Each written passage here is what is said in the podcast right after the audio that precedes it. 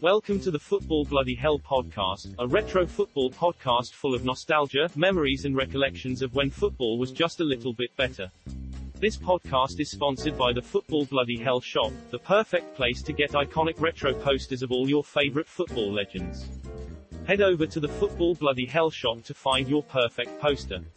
In this podcast, we remember a football icon, West German legend Gunter Netzer. We hope you enjoy this podcast and please do share it with all your retro football loving friends. If you like it, please do leave a review so we can climb the league table. It helps more people like you find us.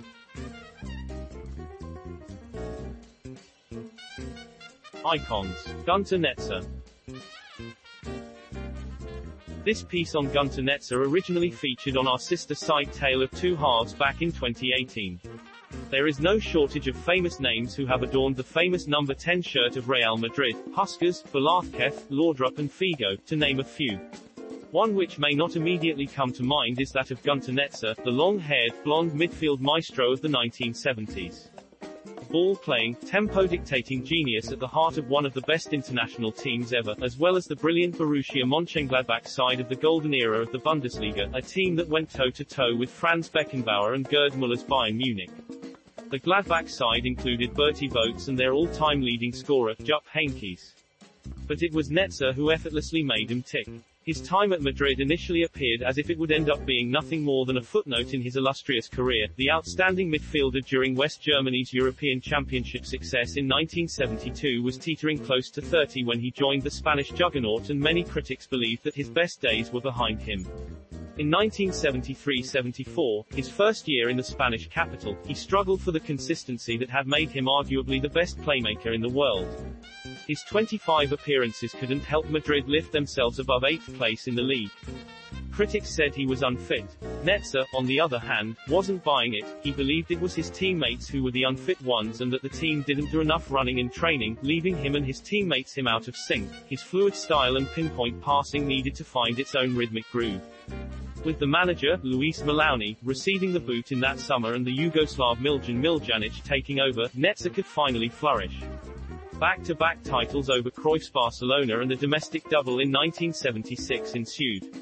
His overly eager critics had no choice but to recant their initial misgivings. Netzer could now be uttered in the same breath as the great number 10s of Madrid. But if the gods had aligned differently, Netzer may never have made it out of West Germany. In the summer of 1973, the Spanish FA overturned a self-imposed 11-year ban on foreigners playing in the first division. The country was coming to the end of the nationalistic, Spanish first, isolationist policy overseen by the dictator, Francisco Franco. In 1954, Franco had originally allowed dual nationality to anyone from Latin America. However, poor Spanish national team performances in the World Cups up to 1962 tempted the Spanish FA into taking a more fitting decision, and so, an outright ban on foreign players in the top division was ratified, despite foreign players only representing 4% of the total players in the league. The dual nationality players were labeled Oriundos, and included the great Alfredo Di Stefano and Hector Rial. In 1961, one year prior to the start of the ban, the legendary Ferenc Puskas was granted Spanish nationality, conveniently allowing Franco-backed Real Madrid to continue fielding the Hungarian maestro. The decision was immediately vindicated, Spain won the 1964 European Championships. But winning Spanish performances didn't endure, and rumors of teams and players alike acquiring false passports were circulating, ever more frenetically. Spanish football then found itself caught up in one of the biggest scandals in its history.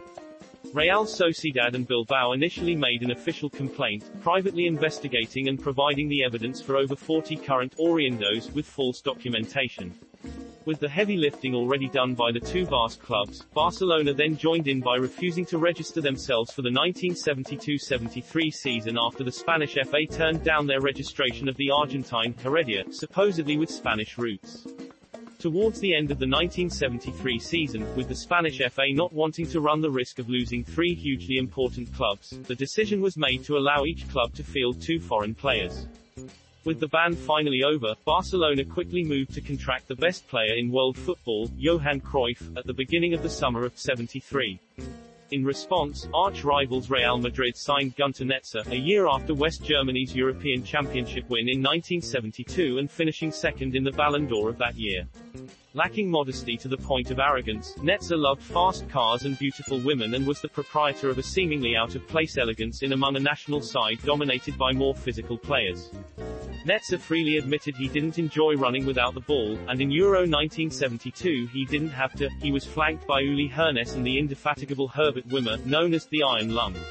The 4-3-3 was set up perfectly for Netzer, who happily directed play by means of a myriad of laser-guided mid and long-range passes, finding angles no one else had seen.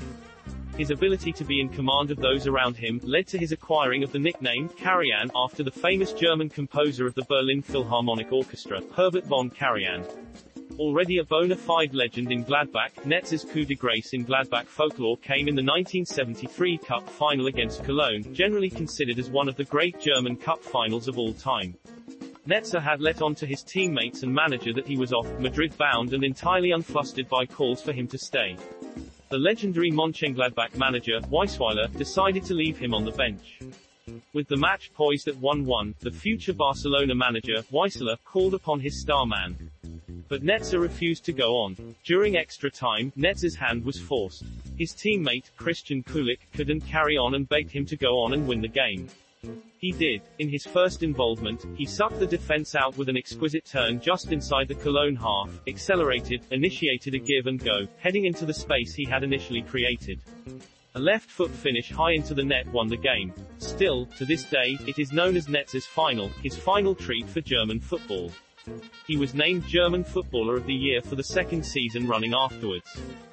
Netzer didn't feature on the pitch at the 1974 World Cup. Official reports recounted his falling out with the West German coach, Helmut Schön. Other reports suggest that the star player in the team, Beckenbauer, was jealous of his sky-high wage in Madrid. Either way, his leaving West Germany had soured already fractious relationships, resigning Netzer to only one solitary substitute appearance against East Germany in the tournament. He did become the first World Cup winner to play his club football outside of his home country. Netzer saw out his final years at Grasshopper in Switzerland.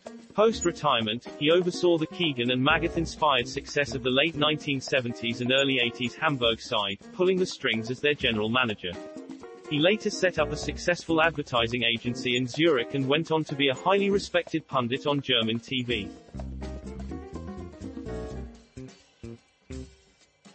Thank you for listening to our Football Bloody Hell podcast on football icon Gunter Netzer. Please share this podcast with your fellow football-loving friends and family and don't forget to check out our shop where you can buy amazing, iconic framed artwork and high-quality t-shirts. Right now we have free shipping on all artwork orders. Simply head to footballbh.shop. That's footballbh.shop. Also, don't forget to check out all the written content on the site over at footballbh.net. Today's podcast was written by Football Bloody Hell and narrated by Roger Tuball. We will be back soon with another short podcast for you to enjoy.